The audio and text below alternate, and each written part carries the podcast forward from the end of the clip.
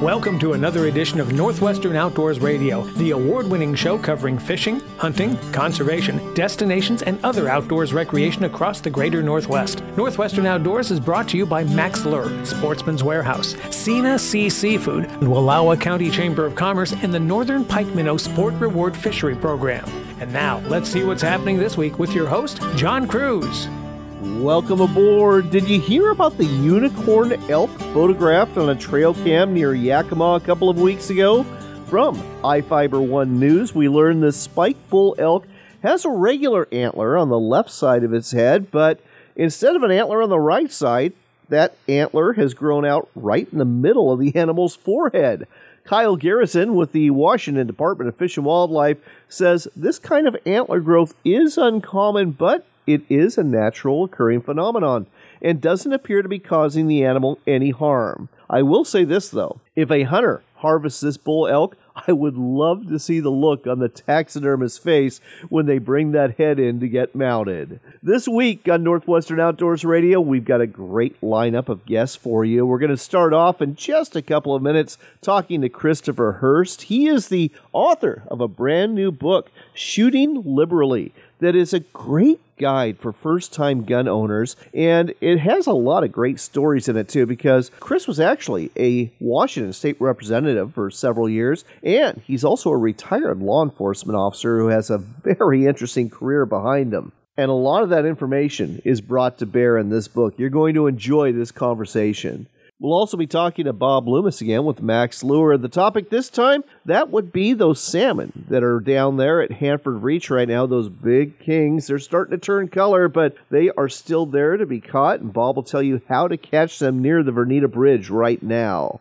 After that, we're going to talk to Meg Carney. She is the author of a new book called The Outdoor Minimalist what is outdoor minimalism? Well, it's kind of a new movement. It includes ethics like leave no trace and pack it in, pack it out, but it goes a lot further than that, and Meg is going to tell you more about it. It being October, deer hunting seasons are opening up across the Northwest. As a matter of fact, they're opening up in Oregon this weekend and they're coming up real soon in our other states. And with that in mind, Jason Brooks, the very well known, prolific outdoors writer and big game hunter, is going to share some advice on things you should do before the season starts to get ready that will help you have more success in the field. As always, we've got our Sportsman's Warehouse trivia question of the week for you. Your chance to win a $25 gift card from America's premier outfitter. And oh, yes, we've got our other guest that's with us every week. That would be David Sparks, the host of Sportsman Spotlight, brought to you every week by the Ag Information Network of the West. Don't forget the tenderloins. David Sparks, Sportsman Spotlight. A recent post from Fish and Game. Regardless of their excitement or exhaustion, one item on the post harvest checklist that hunters should never forget to check off is to remove the tenderloins when field dressing the animal that they have harvested. While a forgotten pair of binoculars might mean one more trip up the mountain, a forgotten pair of tenderloins could cost you a trip to the courthouse. Fish and Game official Roger Phillips. Those are a tasty part of the animal, and I didn't honestly realize realize that if you forget those, then you're technically, well, not technically, you are wasting a portion of the game, which is illegal. And so our enforcement folks put that out. That's probably something that they encounter. We don't want anybody to A, leave perfectly tasty meat on the hill and also face the possibility of a ticket. So that's just kind of a gentle reminder that you're kind of in the heat of the battle there. It's sometimes easy to forget those. So remember to go inside and get those out of there. And not only do you not have to worry about getting a ticket, you're going to get a really tasty meal out of the deal because that's some of the finest meat on an animal. Yeah, that's funny. What is the rationale behind writing a ticket to somebody? Is it called wasting meat? Yeah, it is. We're not trying to get anybody on this. It's just kind of a reminder when you're butchering that animal in the field to remember that those are in there and you do need to remove those too. I certainly always recognize it's a shame to waste good food, but now I find it's a ticket. David Sparks, Sportsman Spotlight.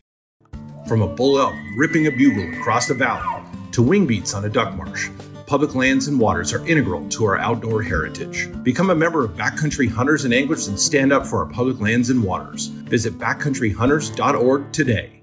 You've probably been told that to reach a millennial farmer, you have to go digital. Hmm. Facebook, Vimeo, YouTube, Instagram, Pinterest, LinkedIn, an online publication, or maybe a podcast? Hmm, but which one? Oh, and how receptive is this age group to your sales pitch during non work social time? Maybe the best place to reach a farmer with a farming solution message is when they are, well, quite frankly, farming. You know, it's easy for us to find them during the day as most farmers are behind the wheel of a pickup truck or farm equipment with the radio on, listening to this station for the Ag Information Network of the West News. If you'd like to deliver information about your terrific product or service, give us a call and we'll connect you directly with our community of loyal farmer listeners. Reach real farmers right here, right now, as they listen to what is important to their farm operation. They trust us, they'll trust you. Enjoy a meal of wild Alaskan seafood delivered right to your door. Sena Sea offers premium quality wild Alaskan fish and shellfish to include Copper River king and silver salmon, halibut, black cod, king crab, and of course, Copper River sockeye salmon. Order it blast frozen or smoked and experience a slice of Alaska for a special meal you won't forget. Buy your seafood now at senasea.com. That's S E N A S E A, senasea.com.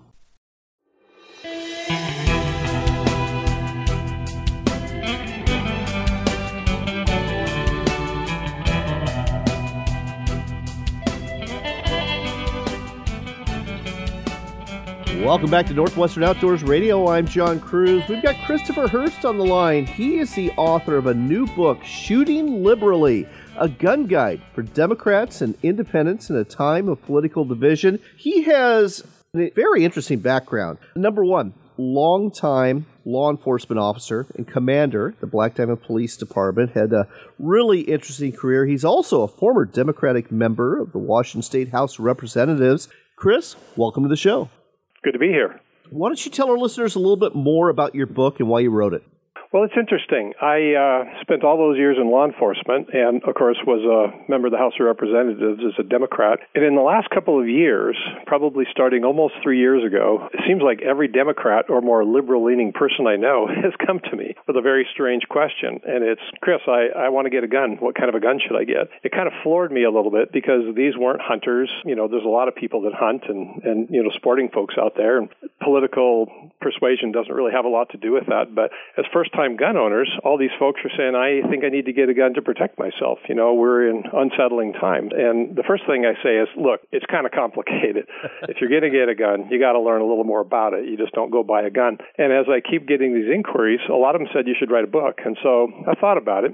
I spent uh, over 25 years in law enforcement. I grew up as a hunter, so I'm kind of familiar with all those aspects. In my police career, I worked narcotics for 14 years, and I served over 1,400 search warrants. So I'm familiar with pretty much every shooting or tactical situation you can imagine with having served that many warrants and use of firearms. So I wrote a book. It's neither pro gun or anti gun. It's just basically saying if you want to own a gun, you really got to learn some things. You got to be a responsible gun owner. And if you are, then it might be a good decision. If you can't commit to being a responsible gun owner, please don't get one. Get a baseball bat or some pepper spray or something else. But if you're going to go ahead and get a gun, here are some guidelines to get and use one. And then secondarily, don't assume that a gun is a good weapon for self defense or even home defense unless you understand some of the fundamentals of tactical situations and what it's going to feel like the first time somebody points a gun at you. Well, I really have been enjoying this book. It really is very well written for the first time gun owner. And there are a lot of those, like you said, out there, especially during this time of COVID and political unrest and social unrest. A lot of people, like you said, are looking to buy their first firearm, and this is definitely a good book for it. Now, this is primarily a fishing, hunting, outdoor show, and you grew up as a hunter, and you do touch on some subjects that I think are of interest to hunters. You know, this is a time of year when a lot of folks are heading to the range and sighting in their rifles or muzzle loaders or any other firearm they plan on using. And you talk about range safety in one of your chapters. What are some of the takeaways that folks ought to know about this? It really does impact hunters, and here's why.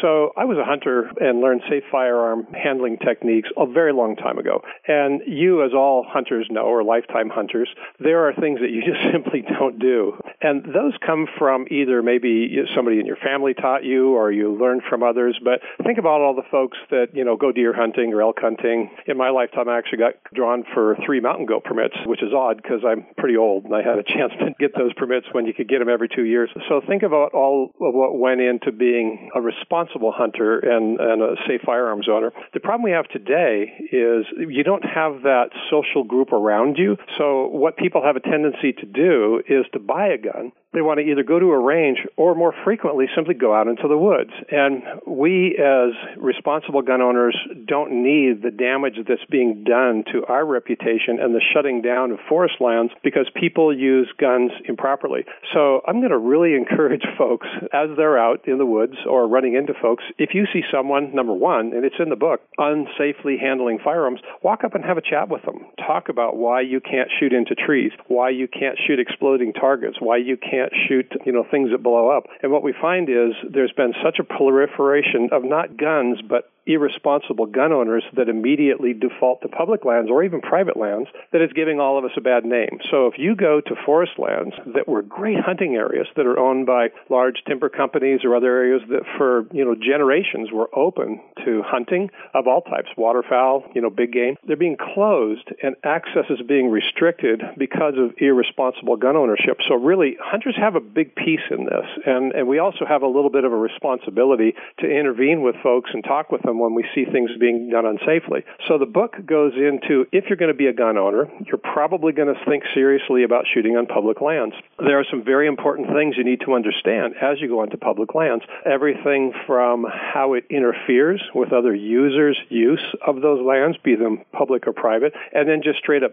safety issues that are very concerning. There are some fundamental rules that have been around a long time. Every hunter knows them, but as we see this explosion of once again another large large group of uneducated gun owners that are not taking classes, and I really encourage people to take classes if you're going to get a gun, but learn some of these basics about having a firearm on public or private lands because it really is harming, you know, legitimate and well-educated uh, users of the forest by having them shut down because people are having a tendency to default to, well, I'll just go out and shoot it in the woods. Right. As a matter of fact, you helped form a group that addressed this very situation near where you live. We got about two minutes left. Tell our listeners about this situation. Yeah, we formed a group up in my community, which is Greenwater, the White River Forest Protection Association, and we keep signs up for the Forest Service in our area, but we also contact people. We walk up to them and talk to them about what's safe, what's not safe, direct them to safe places to shoot. And we've been pretty effective. We have reduced illegal and unsafe shooting by about 85% in the last six years in our area, but we also urge safe gun owners and hunters to do the same thing. So outreach is part of it. I think that there's a lot of guidelines in this book that would be good even for a hunter to read and understand the types of people that are getting guns today and participate in this process of how do we change the culture where we can reduce the unsafe and illegal shooting on public and private lands that's harming all of us. Very well said. So here's a question I get a lot, Chris, when it comes to buying that firearm, especially for home defense. You know, there, there's pistols, there's rifles, there's shotguns. What do you recommend? you know, the interesting thing is the gun that's being purchased most frequently today are, you know, AR-15 style weapons, of which there's many varieties, and it is not really a very good weapon for home defense. so in the book, we talk about a far superior weapon that's been around forever, and it's a shotgun. We explain in the book exactly why a shotgun is a better weapon to defend your home, and I've been in enough shooting situations and tactical encounters to give some real life stories. And interestingly enough, even a hunting rifle is a great home defense weapon if you think it through. Generally speaking, people buy weapons that fire fast, have a lot of bullets, and of course, a bullet doesn't care what gun it's been shot from, you know, when it hits someone. So we talk about what's the realities of the accuracy and the reliability of weapons to defend your home. And curiously, the guns people buying today are not really the ones that are a very good choice. And the book explains a lot of tactical and shooting situations that prove to you why that's true. Again, folks, the book is Shooting Liberally. It's by Christopher Hurst. You can get it at Amazon or online at the Barnes & Noble website, too. Definitely a good read, especially if you're looking at buying your first firearm. Or for that matter, even if you already are a firearms owner, it's well written, a lot of good stories. Definitely worth a read. Shooting Liberally by Christopher Hurst. Chris, thanks so much for sharing this with us today on Northwestern Outdoors Radio. Thanks for having me.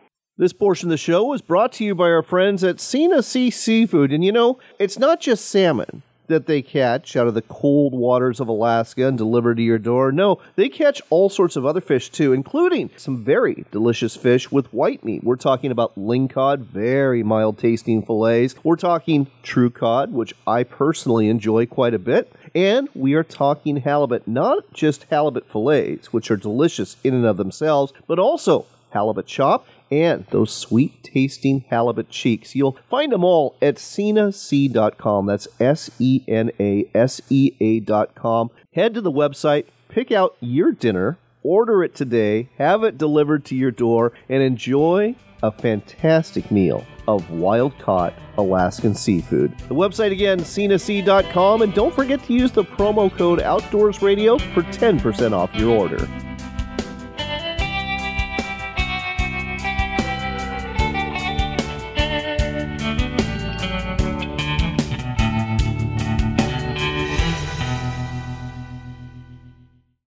Come to Oregon's Wallowa County for outdoors adventure. Hike, ride, paddle, fish, or sightsee to your heart's content. And then visit one of our wonderful towns, whether it be Joseph with its beautiful bronze statues, our county seat in Enterprise, or one of our charming small towns like Wallowa, Imnaha, or Troy, where you can eat, shop, and sleep before continuing your adventure the next day. Plan your visit now at WallowaCountyChamber.com. That's WallowaCountyChamber.com.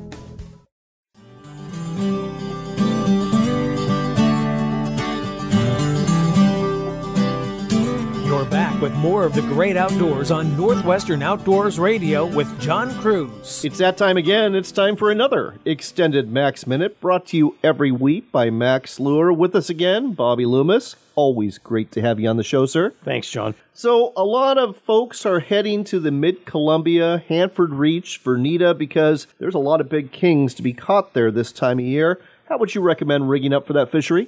Well, you know, John, one of the uh, number one things that's being used up there right now are the 360 rotational flashers, like the scent flash. The unfortunate thing is for everybody else, they don't have a scent chamber like we do with the scent flash. Right. So, you know, they're high UV bodied. They have a removable fin so you can get a little bit different type of movement on it if you want. But bottom line is it works like the same 360 degree, but you can add scent to it along with that 360 degree flasher, the scent flash, the wedding ring salmon tech spinner was something that we designed where these guys are now running just a straight spinner, no bait, no nothing.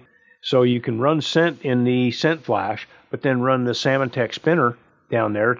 You're drawing fish to it, and the spinners work fantastic right now because you're not using bait and you're relying on the scent flash to disperse the scent for you, are you running a shorter leader? No, you're still running, uh, you know, roughly a 38 to 42 inch type leader. You want to get movement on the gear. So doing that when you've got that three foot, you know, rotational movement out of your flasher, it still runs the same regardless.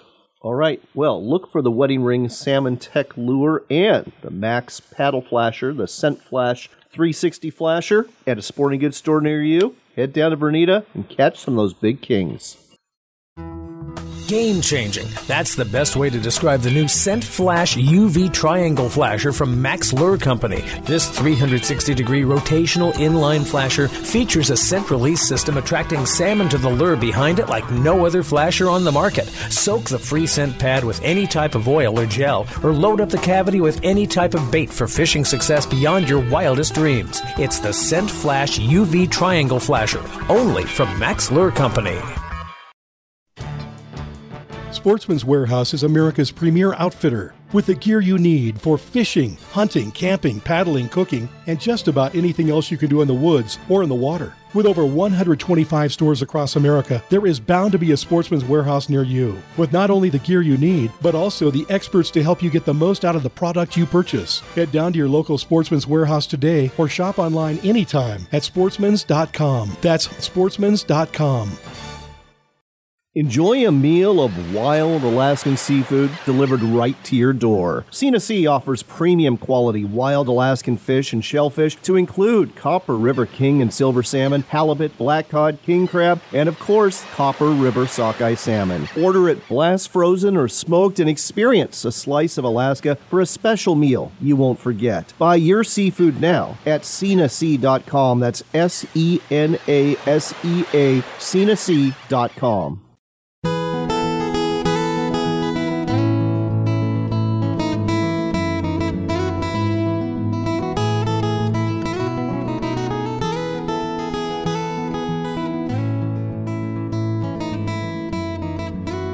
You're back in with Northwestern Outdoors Radio. I'm John Cruz. As I used to say on Monty Python, now for something completely different. We've got Meg Carney on the line. She is the author of a new book called Outdoor Minimalist. It's all about wasteless hiking, backpacking, and camping. Meg is also a writer for Field and Stream and a professional writer by trade. Meg, welcome to the show.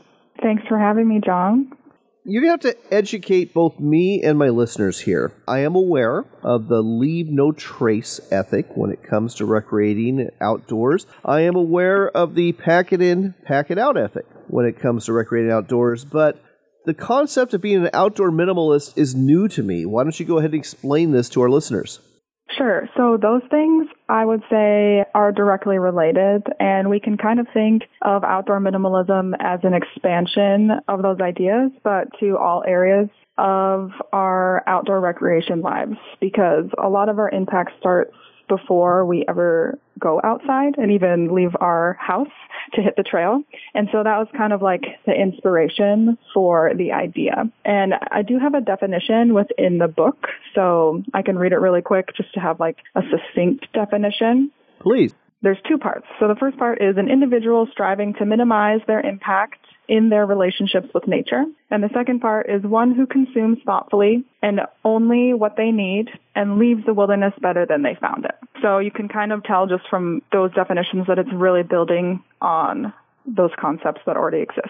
All right. Now, you live in Washington State. I presume that you recreate in places like the Cascade Mountains. And when it comes to wasteless hiking and backpacking, what are some of the practices that you do that you recommend others do as well?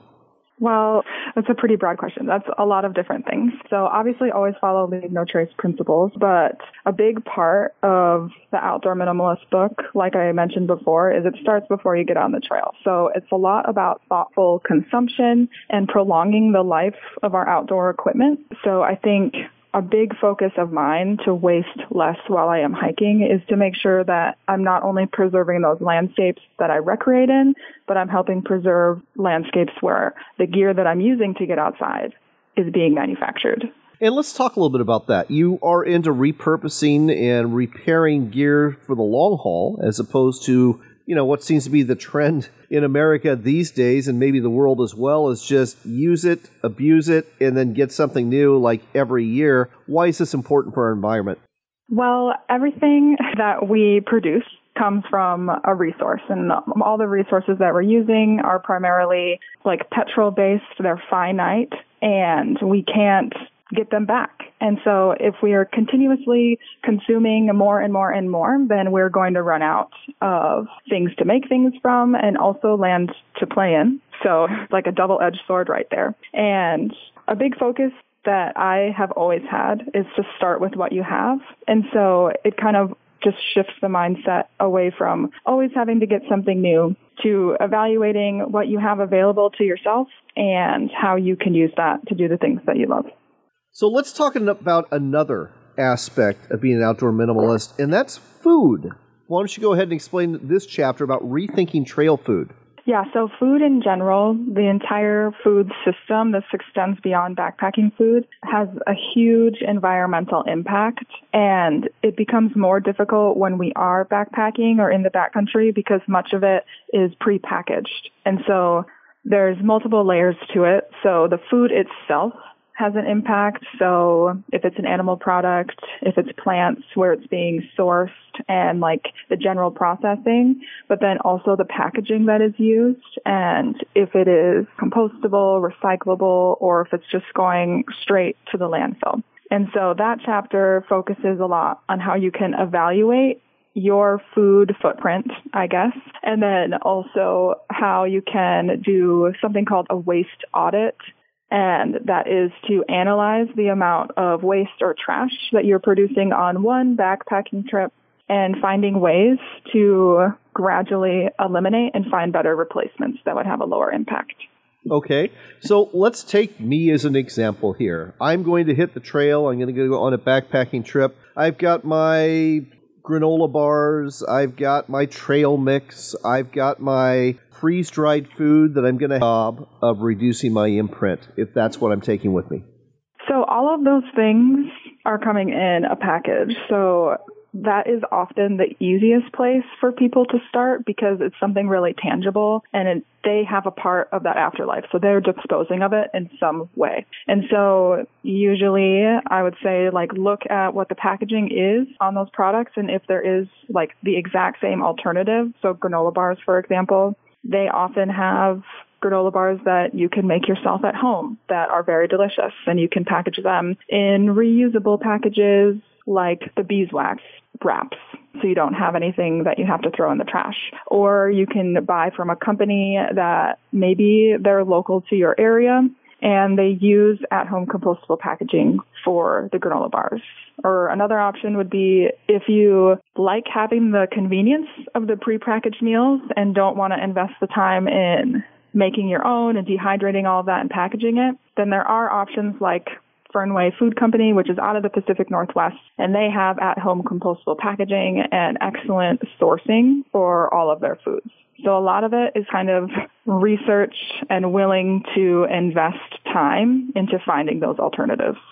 Let's talk about something else. You have a whole chapter about pets. One of the things we should talk about pets is pet waste. And you brought up something that is so true how the first 200 yards on a trail from any trailhead, you see more dog poop and more dog poop bags. It's like, why do people put the poop in a bag and leave it there and then don't take it away? I've never understood that before. I mean, I think those people are well intentioned and then honestly they forget that they did that and then it just ends up sitting there because a lot of those people they're not going there every single day. Maybe they went there one day a month or on the weekend and so they bag the poop with the intention of bringing it to the receptacle and then they just walk past it on their way out. So that is one big reason. There's a lot of other reasons that people leave dog poop. I would say a big one is they're not aware of the dangers and they don't consider it a pollutant because dogs are animals. And I have had people tell me before, oh, you don't need to pick up your dog's poop because coyotes poop out here, turkeys poop out here. We don't pick up their poop. But the main difference is that those animals are native to that ecosystem they're not entering the ecosystem and defecating and exposing the animals to new parasites and new bacterias. And like you're saying, in a lot of areas, there's high concentrations of dog poop or urine in one area, and that can add a lot of nitrogen, phosphorus, things like that to the soil, which then runs off into waterways. And that is where things like toxic algae blooms come from that suffocate the plants, they kill aquatic creatures, all types of things. Same thing with like manure runoff. It's the same concept. Very interesting. And pun intended here, folks, a lot to digest in this book. Outdoor Minimalist by Meg Carney. It's available now. It's a brand new book, but it's available now. You can find it in local bookstores. You can find it through Amazon. And by the way, Meg is also a podcast host. You should really check out her podcast to find out more about becoming an outdoor minimalist. The website to go to is theoutdoorminimalist.com. That's theoutdoorminimalist.com. Meg, thanks for opening our eyes today on Northwestern Outdoors Radio. Thanks for having me.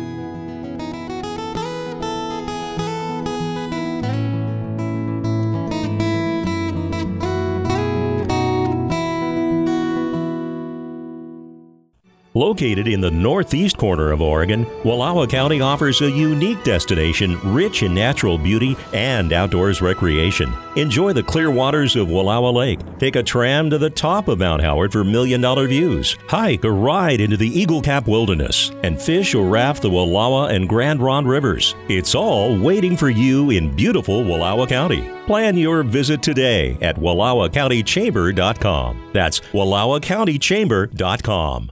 Backcountry Hunters and Anglers is the voice for your public lands, waters, and wildlife. From the Canadian Yukon to the Florida Everglades, we're stepping up to conserve North America's public lands, defend our hunting and fishing traditions, and expand access to the outdoors. Find out how you can get involved at backcountryhunters.org.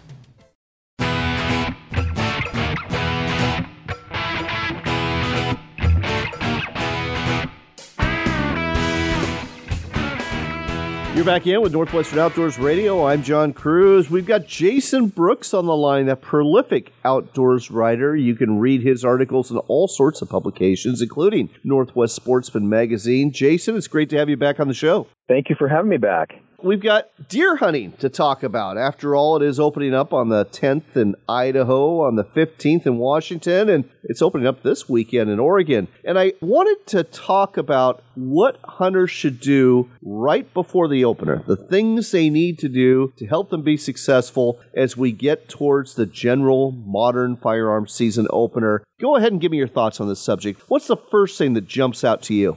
The first thing that jumps out to me is going to be going through my pack, going through my gear. I know a, a, lot of the hunters out there are thinking, well, what about the rifle? About going to the range? About getting in shape? You know, uh, hotel reservations if you're going out of town or camping spot. But back up. The one thing that you really need to really concentrate on, at least for me, is what am I carrying out in the field? And you know, I don't know about about the listeners, but for me, I have a backpack that I use every year, and I keep certain items in it that I always have. Starting with my survival kit, because when you're out in the mountains, you have to be able to stay a night or two unprepared, just in case the worst happens. When is the last time you went through that kit? are the matches still working? Uh, does the lighter still work? I've had, I've gone out in the mountains and, and tried to use my lighter and it's actually rusted. Little wheel flint there rusted on me. I couldn't use it. So really you have to think big picture, but then you have to start looking at the small details. And that's what's going to help you become more successful out in the field so you don't forget those things. I usually keep a power bar or two or some sort of energy bar in my backpack as an emergency food source. And one year I opened it up and I realized it was like expired by like five years.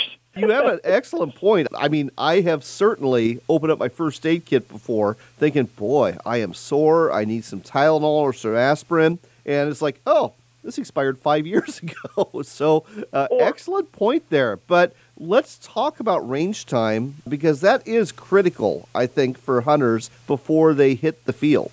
It is. And, you know, be honest with you, one thing, range time doesn't start just at the range. Okay. It can actually start at the cleaning bench. And what I mean by that is, is, is like in, in my garage, I've got a cleaning bench where I've got uh, basically a, a setup where I can put the rifle and rest it on there. So I have to worry about touching it, holding it, and, and then remove the bolt and then clean the, the rifle thoroughly. So hopefully you have a cleaning bench at home. If not, when you get to the range, first thing you need to do is put on the cleaning bench. Before you put any ammo down range, put on the cleaning bench and clean the firearm from beginning to end. I mean, from buttstock to the, the crown of the, the barrel. There's several reasons why you want to do this. First and foremost is when you're cleaning it, you're actually inspecting it. So you're looking at it to make sure there's no cracks in the stock. If it's a wood stock rifle, the bedding is still good to go. I mean, we're talking about deep cleaning. We're talking about take the actual firearm apart and deep clean it. And sometimes pine needles get down into the bedding, and next thing you know, your free floating barrel is no longer free floating, and you wonder why your shots are all over the place or they're shooting far left versus a far right. So you do that first. And also keep in mind, hopefully at the end of the year or end of the, end of the season last year, you, you, cleaned it as well. But any of those oils that are on the firearm, if you've noticed in your house, you, you go to clean the bookshelf, there's dust, right? There's dust on your bookshelf. Well, dust goes through all of our house, and that dust can actually get into the firearm. And when it touches the oils, it actually turns into like almost like a gum-like substance or a real adhesive. It's no longer the oil that keeps the action free and moving. It actually binds it up and gums it up. So you want to make sure everything is clean before you fire a shot down range because that way you're starting with the firearm at its peak performance. So that's the first thing you need to do is clean the firearm. And then once you finally decide to sight in the rifle or re-zero the rifle or check the zero of the rifle, that's when it's time to start going to that hunting mode. Does that, that make sense at all? It does. It makes perfect sense. As for getting in shape, that is very important for hunters, especially if you're doing the high buck hunt that is now concluded. But a little late for that, especially if you're in Oregon where the deer hunting season opens up this weekend. So, shame on you if you didn't get in shape already. You don't have a whole lot of time to do so before the season starts in Idaho and Washington, but you might want to consider that. Let's talk about scouting, though, because this is probably the best time to scout because if you find the deer now, there's a good chance you're going to be in the same place when the season opens. It is. If I really could just back up really quick on that conditioning part, and I talked about you know shooting the rifle and, and those kinds of things. I, I'm kind of leading a little segue here. For what it's worth for the listeners, I don't want to skip over the conditioning part, but it's not the physical conditioning. Like you just mentioned, it might be a little late to, to uh, strap on the running shoes and go out for you know a five mile jog but it's never too late to get mentally prepared. And that to me is actually the most important part of all of hunting. And that starts at the range. What I meant by you get you ready to get in a hunting mode is don't put your rifle in a rest, pull the trigger and go, yay, I hit the bullseye. Now practice with it in different positions, different ways to shoot, and it's mentally telling you, yes, I can still get down and shoot in the prone position. No, I can't do that anymore. I need a rest. But now back to the physical aspect of it. You should have been out working out, whether you did or not. You know, good for you. Shame on you. But the mental part is knowing what your limitations are and being okay with that. So if you know, hey, I can get to the top of that mountain, but it's going to take me a little extra longer time, then you'll still get there. But if you're like, I can't do that, well, you've already given up. So right. for me, the, the mental preparation of hunting is the most important part. People will look at me and go, how'd you get up this mountain? And I always tell them one foot in front of the other. How'd you get up here? you know, and and it, it takes them back by surprise. So I really want to stress that now is the time to really get mentally prepared for the hunt. And to segue into the, the scouting portion you just mentioned, that's a great way to do it. If you can go out and grab the spotting scope and a pair of binoculars and hike up to your favorite basin or along your trail or even just drive the road you plan on driving to get to deer camp, and start looking for animals, it will get you in the mindset. So that way, when you do find a nice buck in that area and you come back in two weeks or three weeks or, or even tomorrow and you find that same buck again, you're not like surprised. You're like, oh, there he is and I can do this because I've already hiked up this ridge once already this year. So that all leads into success as well as just enjoying the hunt. You know, people get so caught up in today's society of social media on how big was the buck you got or how big was the bull you got. No, I look at it as go, oh man, that's fantastic. You got a chance to go out an opportunity to even hunt, let alone get something. Then how big is it? That's that's way down the road for me in my in my book. Jason, you are always full of wisdom when it comes to hunting. I've got to ask, where are you going to be hunting this year? So in Washington, uh, my home state, I actually did the muzzleloader, uh, both deer and elk tags. My son did the archery elk and deer tags. We actually have been in the backcountry for archery elk talking about physical conditioning and mental conditioning. I got a little prelude to it a couple of weeks ago. We went up in the Cascade Crest. We went in six miles and uh, stayed the night in a fun fact for you in a rainstorm, and we're using a floorless hot tent now. The, the all the rage these hot tents. Yeah. Um, just remember that to put drainage in because all that water hits that teepee tent and it comes running down the sides. If the inside of the tent is still lower than the outside, it's still going to run underneath. My Uh-oh. son woke up in an inch of an inch of water. Uh-oh. So, but in Idaho, I've got several hunts planned in Idaho. I'm going into the Frank Church Wilderness in a couple of weeks for an Idaho elk and deer combination, mule deer and elk. But I also have, I, as one of the few that actually was able to get a second deer tag for Idaho, and I've got a uh, a north end. I'll leave it that one of the top north units. I won't say too much general deer tag, so it happens to be a time frame where we can hunt mule deer and whitetails, but we're primarily focusing on whitetails. My son's got that same tag, so we'll be doing that together, and then he also drew an Idaho cow tag for the end of the year. So we've got several hunts planned over in Idaho. We can't wait to get over there. Love Idaho, love their hunting and their wildlife, and of course we got wolf tags and all that good fun stuff. But yeah, and I've yet to hit Oregon. I, I need to go down and, and visit my buddy Troy Rodakowski and, and try and do some Oregon hunting at some point. Well, I have no doubt Troy would love to take you along, and what a great person to go hunting with. Another guest on our show that you hear from time to time, folks. Speaking of range time, I've got to ask, what kind of rifle are you going to be hunting with this season? Oh, I, you know, my friend Lee Freeman at Oregon Mountain Rifle Company was gracious enough to let me shoot his Lone Rock TI in 6.8 Western, and I fell in love with this rifle. 6.8 pounds. It's got a 24 inch barrel. It reaches way out there. It's a tack driver. It's an insane rifle. I tell you what, I, I can't wait to take this rifle to Idaho and the Frank Church and then go hunt some whitetails with it. Uh, it's a Lone Rock TI titanium action from Oregon Mountain Rifle Company. phenomenal rifle. Love it. You know, the 6.8 Western, I know uh, very well known hunting writer Ron Spomer is a big fan of this cartridge. What do you think of it? So far, I'm really liking it. You know, Jack O'Connor made the 270 famous, and so this shoots a 6.8 millimeter bullet, which is 277, the 270, and it's just it's basically a 270 on steroids. It shoots flat, it hits hard. You can shoot uh, heavier bullets, a, a little longer bullets, a better ballistic coefficient. Uh, I'm really excited about this rifle. I'm telling you, Omar did a phenomenal job putting this package together. And this round, this rifle is the ultimate Western hunting rifle. I can't wait. We've got to go, but Jason, thank you so much for sharing these great preseason deer hunting tips with our listeners on Northwestern Outdoors Radio.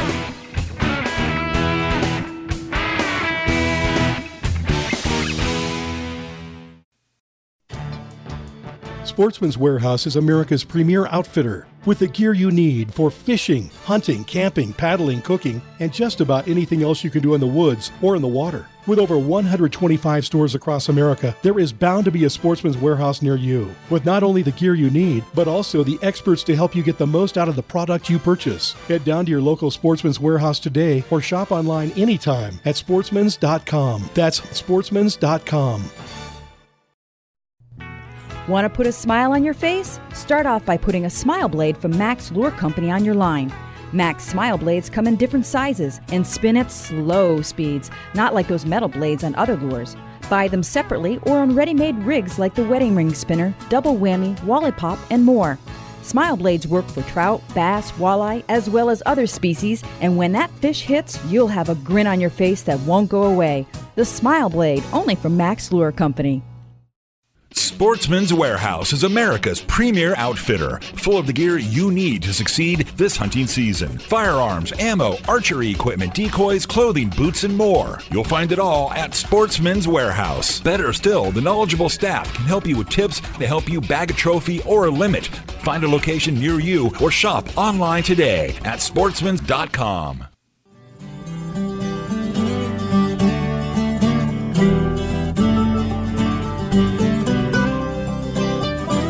We've got time for one more shot of Northwestern Outdoors Radio with John Kruse. I'm glad you're back. Did you know that Sports Warehouse is having a Savage rifle sale? That's right. Savage rifles, they've been around a long time, and you can actually get $50 off Savage rifles to include the Minimalist bolt action 22 caliber rifle. It comes in either teal and gray or purple and pink, and it sells for only $229 right now. In addition to this, you can get a 6.5 Creedmoor bolt action combo rifle that comes with a Bushnell scope for the incredible price of just $329. You are not going to beat that price before deer season starts. So head on down to your local Sportsman's Warehouse store today and take advantage of the Savage Rifle Sale. And now it is time for your Sportsman's Warehouse Trivia Question of the Week. And it's about the elk. It's a revered animal by many called the wapiti by the Shawnee tribe, and it's actually the official state animal of one state that just happens to have a very good football team playing in the Pac 12. Do you know which state has made the elk its official mammal? If you do, you know what to do. Go to our Facebook page at Northwestern Outdoors Radio, look for the post thread, and give us your answer there, or just go to our website at northwesternoutdoors.com.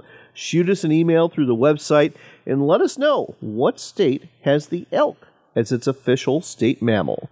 One lucky person who guesses right will win that $25 gift card we give away every week from America's premier outfitter. And on that note, it is time to go. But I have just gotten back from a great trip to western Montana. We'll be sharing all of the details with you next week on the show, to include some fishing on the Clark Fork River and a visit to the Bison Range and a chat with Mark Holyoak with the Rocky Mountain Elk Foundation. Can't wait to share all of that with you. I'd like to thank our great guests today, Chris Hurst, Meg Carney, and Jason Brooks, as well as Bob Loomis and David Sparks for giving us some great information. I also hope you're going to get out there and enjoy everything that October has to offer. Whether you fish or hunt or hike or paddle, make it a point to enjoy this wonderful month in the field or on the water. Until next time, do take care, God bless, and make it a point to spend some time outdoors.